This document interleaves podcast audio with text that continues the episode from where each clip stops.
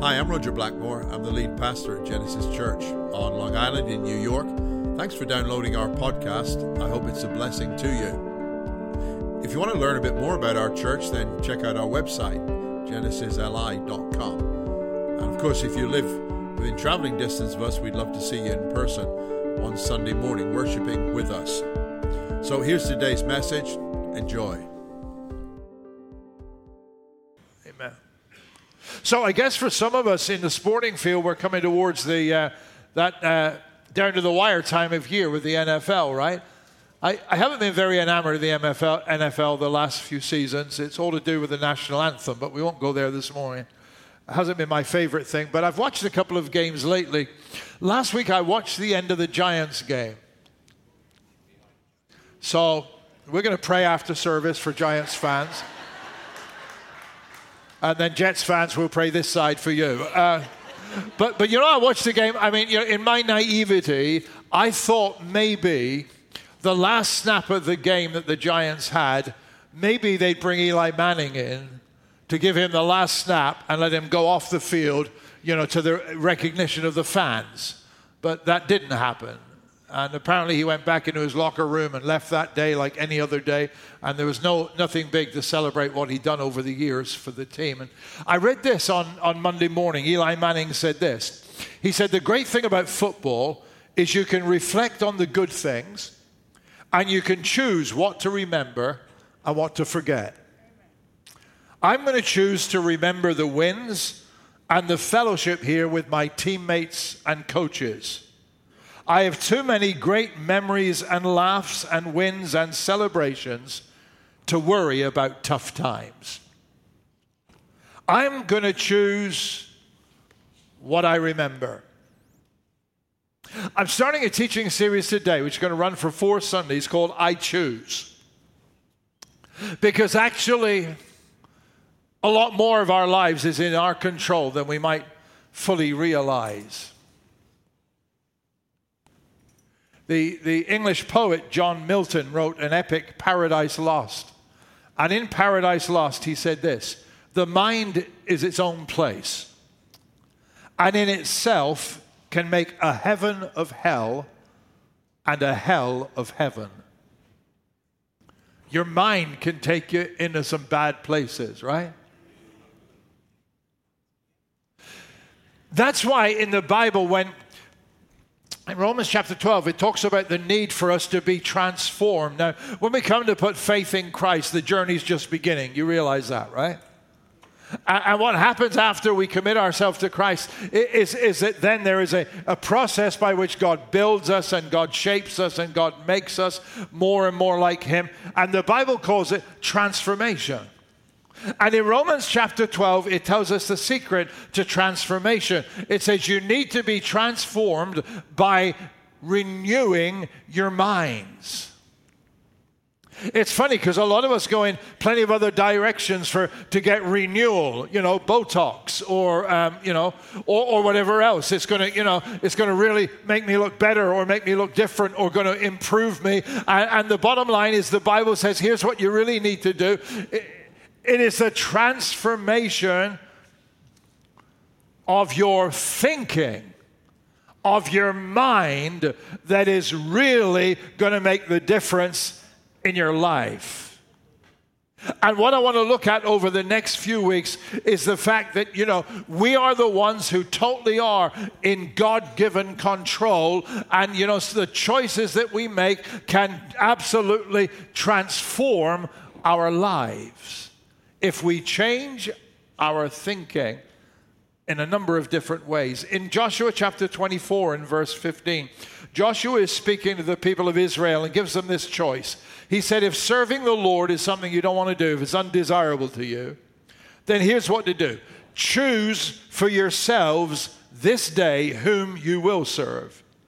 But as for me and my household, we will serve the Lord. So Joshua says, you know, when it comes down to it, this is choice. It's you that chooses the way you go. In Proverbs chapter 1 and verse 29, it says this. It says, they hated knowledge and did not choose to fear the Lord. Their choice. Then if you look over in the book of Proverbs, Proverbs chapter 3 and verse 31. It says about wicked people, do not envy them. Don't envy the violent or choose any of their ways. Proverbs chapter 8 and verse 10 tells us, choose my instruction instead of silver, knowledge rather than choice gold. Choose, choose, choose. And what I want to do these 4 Sundays is talk about I choose. And we're going to focus on a different direction every Sunday. And what I want to look at today is this. I choose to be a victor and not a victim. I choose to be a victor and not a victim. There are tons of like superhero movies around now, aren't there? And like they're inventing new ones, it seems. New characters. My first superhero was a sailor.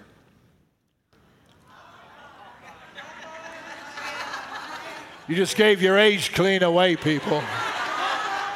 You really, really did. All right, so for the uninitiated, as a child, I'd love to sit down and watch Popeye cartoons. Right? I love Popeye. All right? Some of you got no idea what I'm talking about, so I'm going to try to educate you because I owe this much to you if your parents didn't do it for you already. All right? So Popeye's this little sailor kind of cartoon character with a pipe hanging out of his mouth, and he's weak and he's scrawny, and every episode in some way he ends up with a fight with his big tough guy Pluto, and he's driven right to the edge, Popeye, till in the end the thing that tips the balance is he eats spinach. Right? Popeye was sponsored by the spinach farmers of the United States of America, right? So he comes to the point where I stands as much as I can stands till I can't stands no more. And then he pops open a can of spinach and everything changes. And if you don't know what that is, I'm sorry, YouTube. You've got to know Popeye. But I loved it because the weak, scrawny guy won every time. And he got the skinny, scrawny chick every time, right? Olive oil, right? I loved it. And then you get older and you come into the whole world of other superheroes, and superhero movies are big. And I got to tell you, my favorite nowadays, last year I saw the new Wonder Woman. And the Wonder Woman movie, it was fantastic. I saw it at the movies. Then we had somebody, I don't know, with us said she'll go to the movies. They said, well, I'd like to see Wonder Woman. I said, yeah, let's go see it. And then we had folks with us. We watched it on TV one night. And like, I think Wonder Woman is absolutely fantastic. I love the bit in Wonder Woman where the guy says to her, he says, this war is a great big mess. And there's not a whole lot you and I can do about it. We can get back to London and try to get the man who can. And then Wonder Woman says, you ladies, you'll be standing on your chair cheering now. He says, we've got to find the man who can. And Wonder Woman says, I am the man who can. Yo! It's like, go girl. She said, I'll fight for those who can't fight for themselves. I love that stuff, like, right? I mean, it's like, whoa, let's go get them. But you know, Popeye, Wonder Woman, whoever else, they're not just characters on TV or on a movie screen. They're everybody here this morning. They're reflected in every man and woman in this room today, because none of us has passed through life unscathed, unaffected by pain, often inflicted by others, by situations that appear totally unjust. None of us has got where we are in life so far without experiencing times when we sense failure or loss or betrayal. None of us has avoided wounds that run deep. And while we are not responsible for traumas that were imposed upon us, we are 100% responsible for what we do going forward. And my encouragement to you is to start this year, say, with the grace of God and the help of God, I choose to be a victor and not a victim. We get to choose. Will I live as a victor or will I live as a victim? Will I spend the rest of my life as a victim of what I was, or will I reach forward to maximize the life I have, live it, and despite all that has been, come through triumphant? I choose to be a victor and not a victim. There are some steps to that I want to suggest to you. Number one is this: live in the now. Live in the now. There are people who carry their past around with them like their past is part of their life now. Your past is not part of your life now. Your past is your past. That's why we call it the past. That was profound, wasn't it? But it is. It's your past. We can take a look at and we can describe and we can define our past, but we must never allow our past to define us. We may have been through situations and terrible things that have left us as a victim of awful things, but the truth is this: those things do not define who we are, where we are today, or the future and the purpose that God has got for us. Byron Katie wrote a book called Loving What Is. And in the book, here's a quote: "As long as you think that the cause of your problems is out there, as long as you think that anyone or anything is responsible for your suffering, the situation is hopeless. It means you are forever in the role of victim, that you're suffering in paradise." Live in the now. What is the now? Glad you asked. 1 John chapter 3 and verse 2. "Dear friends, now we are children of God, and what we will be has not yet been made known." What's the now? The now is, I am now a child of God. Now, wherever I've been and wherever life has taken me and whatever I've been through, the reality is I stand here today and say, you know, there's one thing I can celebrate. That was all there, but I'll tell you where I am and who I am today. I am now a child of God. Amen.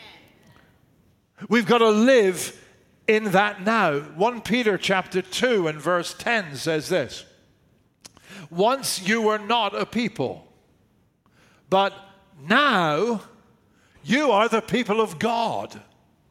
Once you had not received mercy, but now you have received mercy."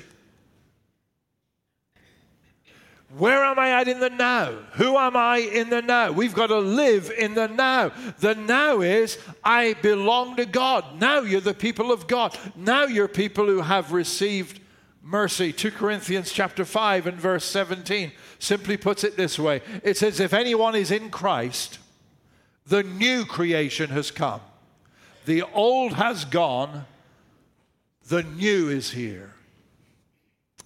The old is gone, the new is here. 1 Corinthians 6 and verse 11. That is what some of you were. Before this is a whole list of all kinds of horrible and bad stuff that people were into. And Paul says to the Corinthians, that's what some of you were. But you are washed, you were sanctified, you were justified in the name of the Lord Jesus Christ and by the Spirit of our God.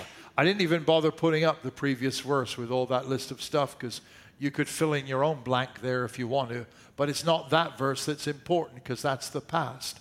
It's the present that's important. That's what some of you were, but you were washed. That's kind of a phrase that you find over and over again in the New Testament. It talks about God washing us, God cleansing us. And when we put our faith in Christ, He makes us clean on the inside. And then it said, not only were you washed, but you were sanctified. Now, the base of the word sanctified, you know what that means? That simply means it's set apart. It's kind of like the dinner services we've got in the cupboard in the corner of our kitchen that we never, ever use. They're set apart for a special occasion. And I asked Jill last year one time when we were sorting out some stuff in the kitchen, I said, can we start using the good plates? She said, no, They're special. So we still keep using the same old plates we've been using for years until the pattern wears off one day, and then we'll get some cheap plates and leave the good stuff there. Because they're there for special events. When we get special people over for dinner, if we have dinner with special people, we invite them out. Anyway, I'm going to stop there because I got to go home. But if you look at this in the context of 1 Corinthians 6:11, it tells us, you know, when we put our faith in Christ, we were washed. But more than that, God sort of put us to one side like he is special, she is special, she's mine. That's the whole bottom line idea with sanctified. It's set apart to be special for God and to God. You were washed, you were sanctified, you were justified.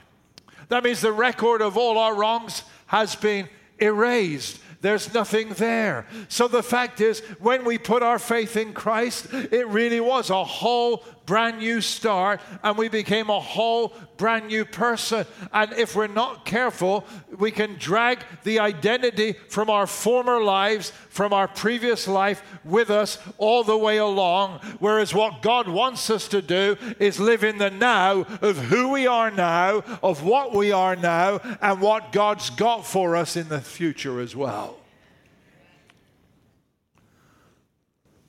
Live in the now.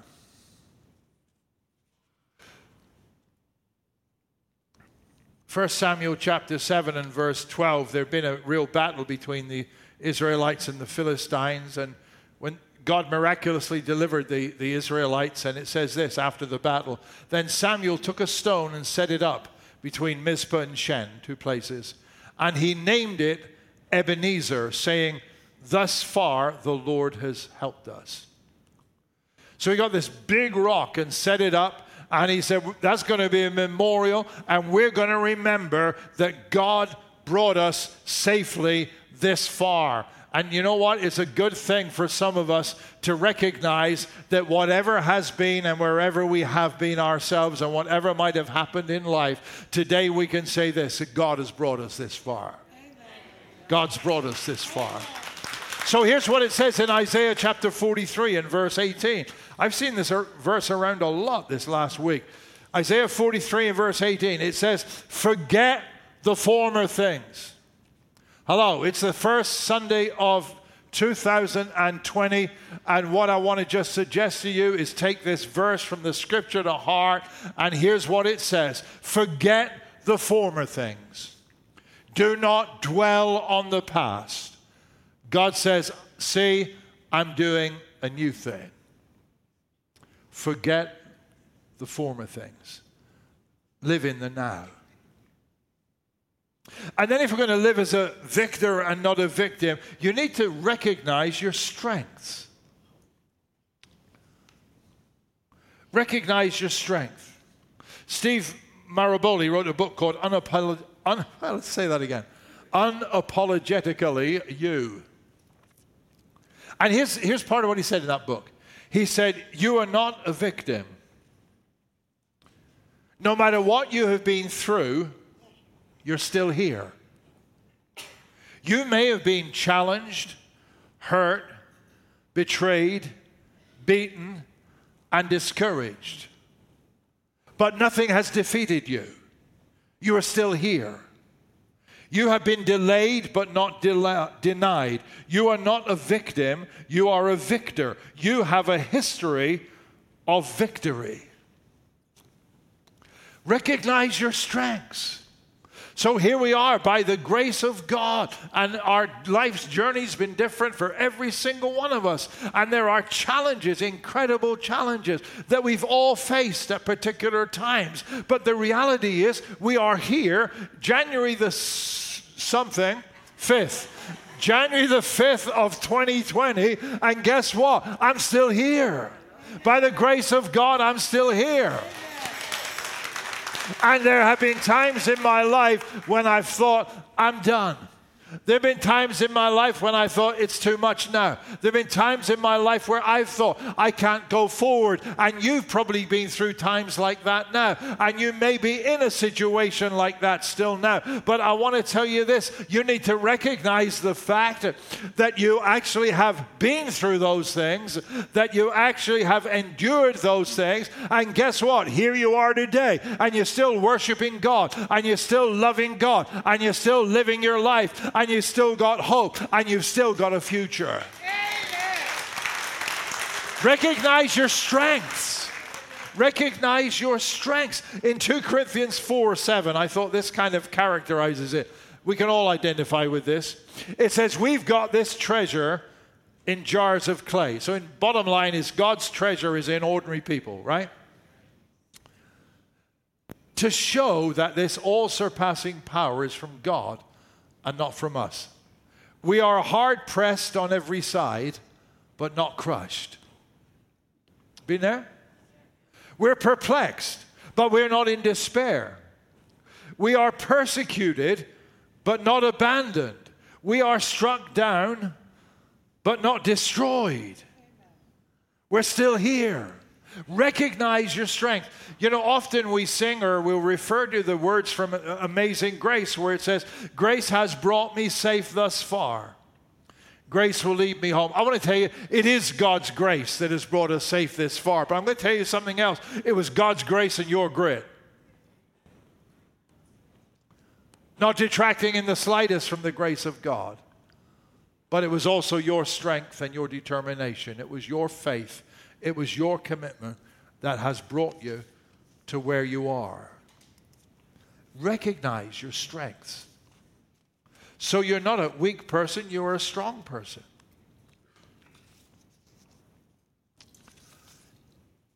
There was a place in 1 Samuel chapter 17 where this is the David and Goliath thing, right? Okay, most of us are familiar with that story probably. So here we go. This huge giant is taunting the people of Israel. Everybody's afraid to go out and fight him. And then this little shepherd boy, David, says, I'll fix him. And Saul, who was the king, who was kind of, I guess, embarrassed himself because in those days, kings led their own armies to war. So they'd have been expecting Saul to go do something, but Saul was too scared to go fix the giant. So David goes in and says to Saul, I'll take care of this. He's about 15 years old. David said to Saul, your servant has been keeping his father's sheep. And when a lion or bear came and carried off a sheep from the flock, I went after it. Just pause and think about that statement. This kid is insane. Certifiably insane.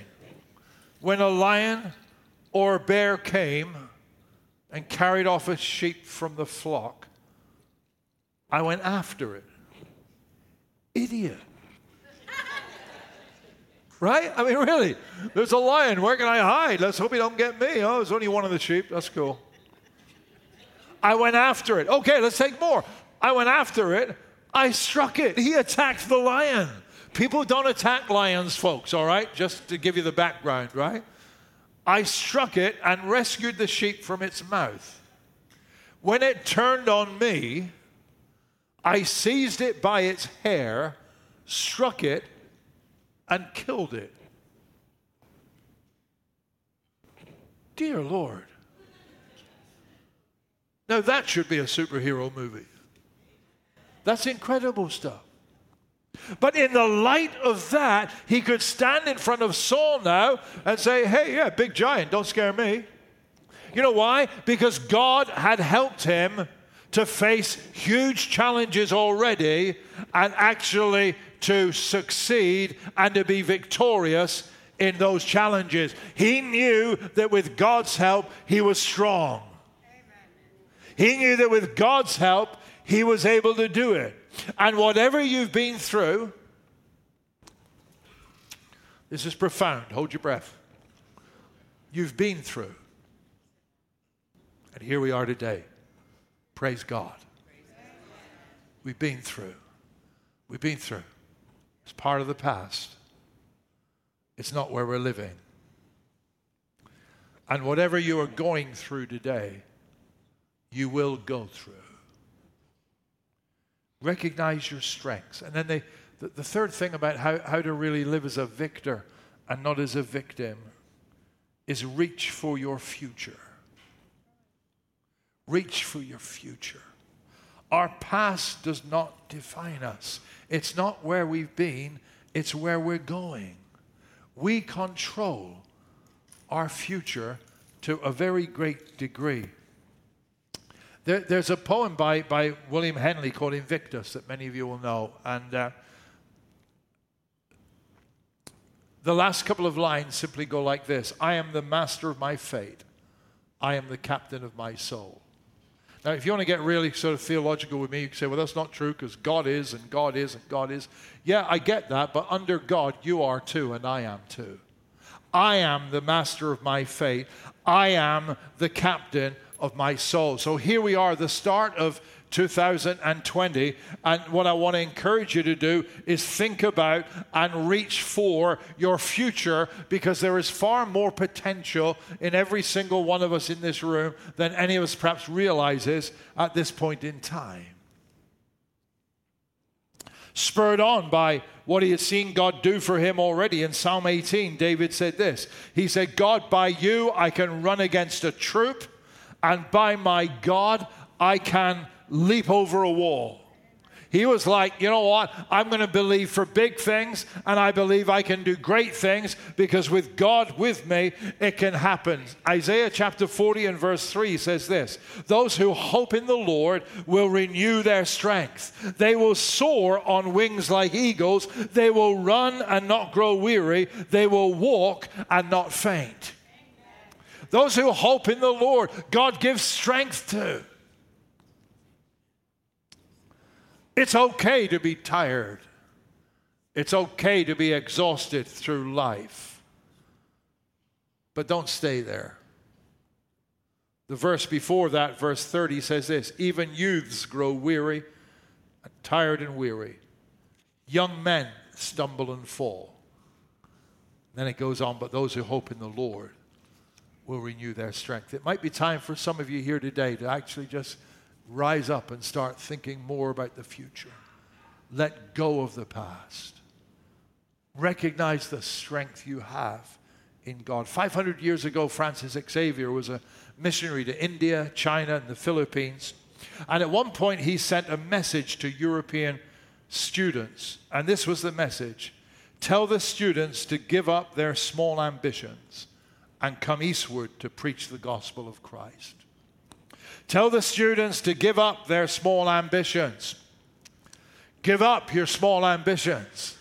As you look to the year that's ahead, as you look to the next part of your life, the next chapter of your life, give up your small ambitions. Jeremiah 29 verse 11, so many of you will know. God says, I know the plans I have for you, declares the Lord. Plans to prosper you and not to harm you. Plans to give you a hope and to give you a future. Listen, your life is not winding down. It's actually revving up. And God's got a plan for you to give you a hope and also to give you a future. I saw a picture the other day. It was Arnold Schwarzenegger and Clint Eastwood skiing. And then I did a little bit of research, and I found out Clint Eastwood is now 89 years old. Break a hip at that age, it could be fatal. How did Clint Eastwood get to be 89? I remember when he was Rowdy Yates. None of you remembers that, right? Rawhide. Don't try to understand him. Just roll and brand him. Anyway, sorry, we'll carry on. You younger people you're very patient with the ramblings of an old man. No, I remember him when I was a kid, and he was a young guy in a Western on TV. Here he is, he's 89 years old, and he's on the slopes there skiing someplace, and I'm looking at that, and I think, go, Clint. Good for you, man. When Jill and I were on vacation a couple of weeks ago, there was one of the things that was offered in the resort was a sailing lesson. And I wasn't feeling up to it at that point. I dismissed it. I said, oh, yeah, that's good. But I said to Jill when we were leaving, I said, if we ever come back here, I'm going to take the sailing lesson. Because why not? I never did it before. I never tried it before. Boats make me throw up. But the fact is, but why not? It's like, why not? Why not expand your horizons? Why not push things? What if the Bible is right? There's a question. What if the Bible is right when it says this in 1 Corinthians 2 and verse 9? Eye has not seen, nor ear heard, nor has entered into the heart of man the things that God has prepared for those that love him. What if that's how it is, that we actually have got no idea what God's prepared for us, but if we will start to reach for it and to look for it and to pray into it, we can find the fullness of what God has got for us. Proverbs 4 and verse 18. The path of the righteous is like the morning sun, shining even brighter till the full light of day. I love to see the sun rise. But then it gets stronger and stronger and stronger. And the Bible says that's the path of God's people. That's the life of God's people. It starts here and it goes on and on and on and on. And some of you might be in a place today and you might be at a stage in life or at an age where you think, oh, I'm over the hill now and I'm going down here. There is no over the hill in God's plan. There is no going down from here on in. It's brighter and brighter and brighter and brighter until the perfect day. There is no sunset in God's plan of things. It's just better and better and better and better. And best we'll see him one day. That's the way it works. That's the way he's got it planned for us. You see, it's not where you've been that matters. When I get on a plane, I got no interest where it came from. Now, I'll often find out where it's coming from so I can track it on my phone and see if Wonders on Wonders is going to actually be on time for us to leave on time.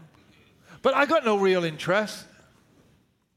So when the flight attendant says, you know, welcome aboard to this flight to Dallas-Fort Worth Airport, that's great. I always like to hear that it is the airport that I want to go to and I'm on the right plane. But I don't need the whole introduction. Now, welcome on board our plane. This morning we came from Boston and we went down to New York. We've been to Miami. We've just got back to New York. We're pretty exhausted now, but we'll take you to Dallas. Right? I don't care where it's been. I just want to know where it's going. 2020 is a year to lose sight of what was and to start looking for what's ahead, to live in the now, to recognize your strengths and to reach for your God-given future. But it's up to you. I choose. And I know there are folks here because I know you well enough to know you've carried some heavy stuff in life. And there are others of you I don't know what you've been through and where you've been at. But I want to tell you this. God didn't intend us to settle in the worst moments of our lives. God intended us to move from those and through those into the fullness of what he's got for us. I choose to be a victor. Not a victim. Let's pray.